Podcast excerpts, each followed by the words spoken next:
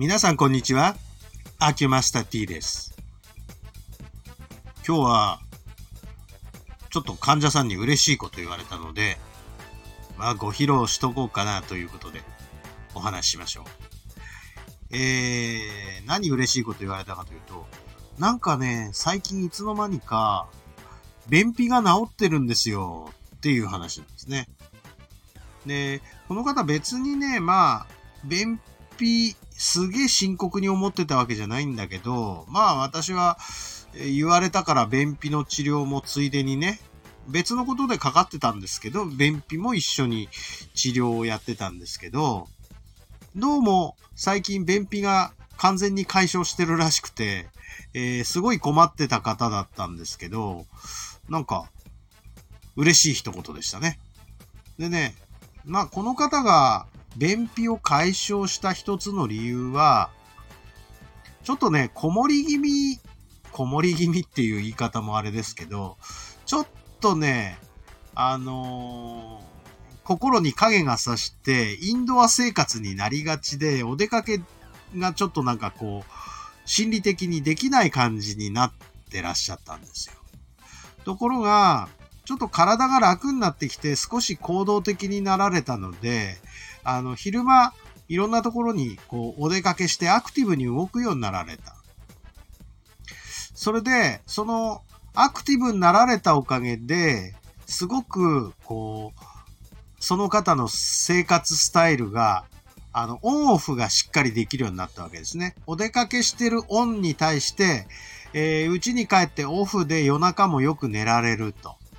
いうことで、これはあの前に交感神経とか副交感神経のお話をさせていただいた時に話したかもしれないんですが、あの、交感神経優位なアクティブな時間、それから、えー副交感神経が優位なオフの時間、この時間をだいたい平等にとって、えーバランスのいいオンオフのメリハリのあるって言ったらいいんですか？そういう生活をすると、非常にこう、あのー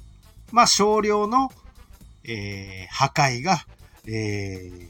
適度な破壊が適度な、えーまあ、再建、開発を生むっていうようなお話をさせていただいたことあると思うんですけど、えーオンオフがはっきりしたおかげで、えー今まで中途半端で、えーオンのようなオフのようなのが一日こうずっと続いてて、まあなんかアクティブな時間もなければ、アクティブじゃない時間も、えーないみたいな。メリハリのない生活で、つまり副交感神経がよく働かなかったから腸の動きが悪くて、あのーまあ、便秘が続いてるっていう風なことだったのが、えーメリハリがついたおかげで、その、副交感神経がより働くようになって、えー便秘が解消した。という風な形で私は、あ想像したので、ああ、よかったね、と同時に、ああ、なんか、えーアクティブの反転作用で、こう、副交感神経が、あより働いたんじゃないかな、ということで、なんか、思わぬ副産物。でね、この、なんかこういう、私みたいな仕事してると、目的にしてることをターゲットに治療してて、実は副産物として、あのーこっちが大して狙ってなかったことが改善していったりする場合ってたまにあるんですね。今日はそれを感じましたね。本当は全然違うことやってるんですよ。あのー全然違う治療をやってたんだけど、副産物として、えーお釣りが来ちゃった、みたいなね。おまけがついてきちゃった、みたいな。そんな感じで、いや、嬉しいですね。こういうのってね。まあ、そんなわけで、えー動くと、あいいことがあったりする場合もあるんですよ。いや、それはもちろん人それぞれです。あの、動いちゃいけない人もいますので、あの、そこのところは、あの、自分の、まあ、いい感じの体質改善とかね、えー生活改善とかね、そういうことを、えー少しずつ、えー自分の体を観察して何が今必要でしょうねみたいなこと。自分の体に興味を持ちましょ